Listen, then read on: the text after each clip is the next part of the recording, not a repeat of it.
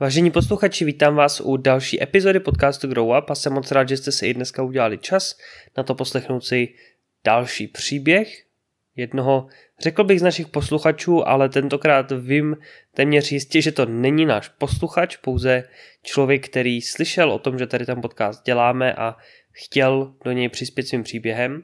Za chvíli pochopíte proč, protože to zahrnul do toho svého příběhu, který nám poslal. Pojďme se do něj pustit.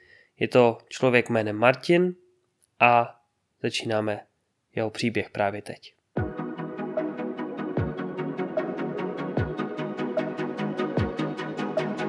Originální rozhovory se zajímavými osobnostmi, inspirativní biblická vyučování a skutečné příběhy obyčejných lidí o neobyčejném Bohu. Vítejte v podcastu Grow Up.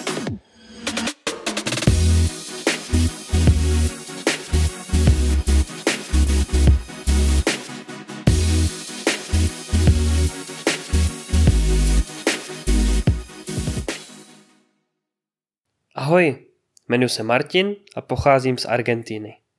Je mi 24 let a právě teď žiju rok v Anglii, kde jsem se dozvěděl o tomhle podcastu a kamarád mě přemluvil sdílet svůj příběh. Takže, narodil jsem se prý jako hodně lidí z, i z minulých příspěvků do křesťanské rodiny. Někdy to znamená, že jsem už od dětství chodil pravidelně do církve, do kostela ale nikdy jsem plně neporozuměl oběti, kterou Ježíš, Bůh, pro můj život přinesl. Žil jsem takovou rutinu, že jsem jen každou neděli chodil na bohoslužbu. Když mi bylo 8 let, tak jednou v neděli na naší bohoslužbu k nám do kostela přišel káza misionář a mluvil o evangeliu. Na konci jeho sdílení evangelia nás misionář vyzval k tomu, jestli chceme přijmout Ježíše Krista do svého života. Toho dne jsem zvedl ruku a rozhodl se přijmout Krista jako svého jediného a dostatečného spasitele a rozhodl jsem se činit pokání ze svých hříchů. Bohužel, jak to tak někdy bývá, tak to nebylo pevné rozhodnutí, protože můj život byl stále stejný. O několik let později, když mi bylo 12 nebo 13 let, to už si teď přesně nepamatuju, tak se v Argentině rozšířila představa blížícího se konce světa. Bylo to zapříčiněné majským kalendářem. Možná si někdo na to pamatuje. No a já? Já se tehdy bál umřít a nevěděl jsem, kam bych po smrti šel. No a ten den jsem pochopil, že moje víra byla umístěná do světa, který jednou skončí, a ne do věčného Boha. Proto jsem se toho dne rozhodl změnit svůj život pro Krista. To ale samozřejmě neznamená, že by můj vztah s Bohem byl hned vynikající ale aspoň jsem se mohl poučit a růst ze svých chyb. Nejprve jsem se rozhodl být pokřtěn. A to pouze proto, že to byl jediný způsob, jak být součástí církve a integrovat nějakou službu, v mém případě bohoslužebnou skupinu. To je skupinka, kde čteme a máme diskuzi nad Biblí a jejím výkladem. No a to byla moje myšlenka po mnoho let. Ale jak jsem řekl dříve, díky svým chybám a jeho nesmírně velké lásce jsem rostl ve svém vztahu k Bohu a on mi ukázal, že křest je mnohem důležitější, než jsem si myslel. Přestože jsem byl pokřtěný se špatnou myšlenkou. Jeho láska mi pomohla opravit mé myšlenky a vést mě v Bohu a ne v mých představách, které mi pouze pomáhají a nepůsobí v Kristově těle. Tady končí příběh Martina Argentince, který se rozhodl nám poslat svůj příběh.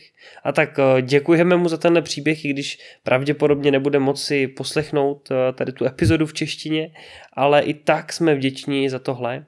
Můžu říct, eh, že dost možná teď budeme mít i víc takových zahraničních příspěvků a to právě proto, že jeden člen našeho podcastového týmu je teď právě v Anglii, kde slouží společně s různými lidmi právě ze zahraničí a tak věřím, že budeme mít spoustu příběhů i lidí právě i z jiných kultur, takže určitě se na ně těšme. Ale co bych chtěl vypíchnout z toho dnešního příběhu? On nebyl dlouhý, takže myslím, že krásně dává smysl, kam nás chtěl Martin dovíst ve svých myšlenkách. V tom, že existují dvě strany víry. A sice taková víra, která je spíš takovou rutinou, takovou tradicí, něčím běžným, možná neúplně v naší kultuře, protože naše kultura je primárně agnostická, nevěřící, ale v různých státech a ve většině států, řekl bych, je nějaké převažující náboženství. Um, většinou je to křesťanství, většinou katolické křesťanství a u Argentíny je to úplně stejně. Takže být křesťan v Argentíně je běžný. Je divný být nevěřící v Argentíně možná. U nás je to obráceně. U nás je divný být křesťan a je normální být nevěřící. Ale pokud přemýšlíme nad tím, co nám Martin chce říct, tak nám ukazuje, že eh, v jeho kultuře spousta let, spousta let, on nejenom, že byl křesťan, jenom na papíře možná, ale on byl křesťan, který i žil jakoby život s církví. Říkal, že vedli nějakou skupinku, že se spolu modlili, že spolu uh, pravidelně um, četli Bibli. To jsou skvělé věci. A dokonce se nechal pokřtít. Pravděpodobně asi už i v dospělosti. Tak eh, nevím, jestli tím myslel běžmování, nebo, nebo možná ne v dospělosti, ale v nějakém dospívání. Nevím, co tím přesně myslel, ale je jasné to, že eh, udělal spoustu vědomých rozhodnutí pro Krista. A přesto ty věci možná ke Kristu úplně nevedly. Tak vede to možná k zamyšlení i každého z nás, jestli naše víra je rutinní, jestli naše víra uh, vběhla do nějakých kolejí a náš vztah se stal nějakým uh, symbolem už možná jenom. A já teď nechci říct, že je to nutně špatně, já myslím, že je určitě hodně důležitý, aby i naše víra, náš vztah s Bohem se dostal do nějakého stereotypu a nemyslím tím jako nutně špatný stereotyp, ale to, že si opravdu navykneme chodit pravidelně do společenství, že si navykneme pravidelně číst Bibli, pravidelně se modlit, to jsou všechno skvělé věci. Ale jenom pouze pokud děláme pro Boha, pokud jsou o Bohu a není to jenom kvůli tomu, že je to ta rutina sama. Přemýšlejme nad tím. Zároveň Martin mluvil ještě o jedné věci a to je pokání, který z tohohle eh, všeho nějak eh, dělal a eh, uvědomil jsem si, že možná jsme taky nevysvětlili tady ten termín v nějakým z předchozích epizod, nějaké z předchozích epizod a tak bych ho chtěl tady jenom upřesnit, co to znamená, že pokání je ve svém významu původního jazyka myšleno něco jako změna mysli. Možná i změna chování trochu, ale primárně změna mysli.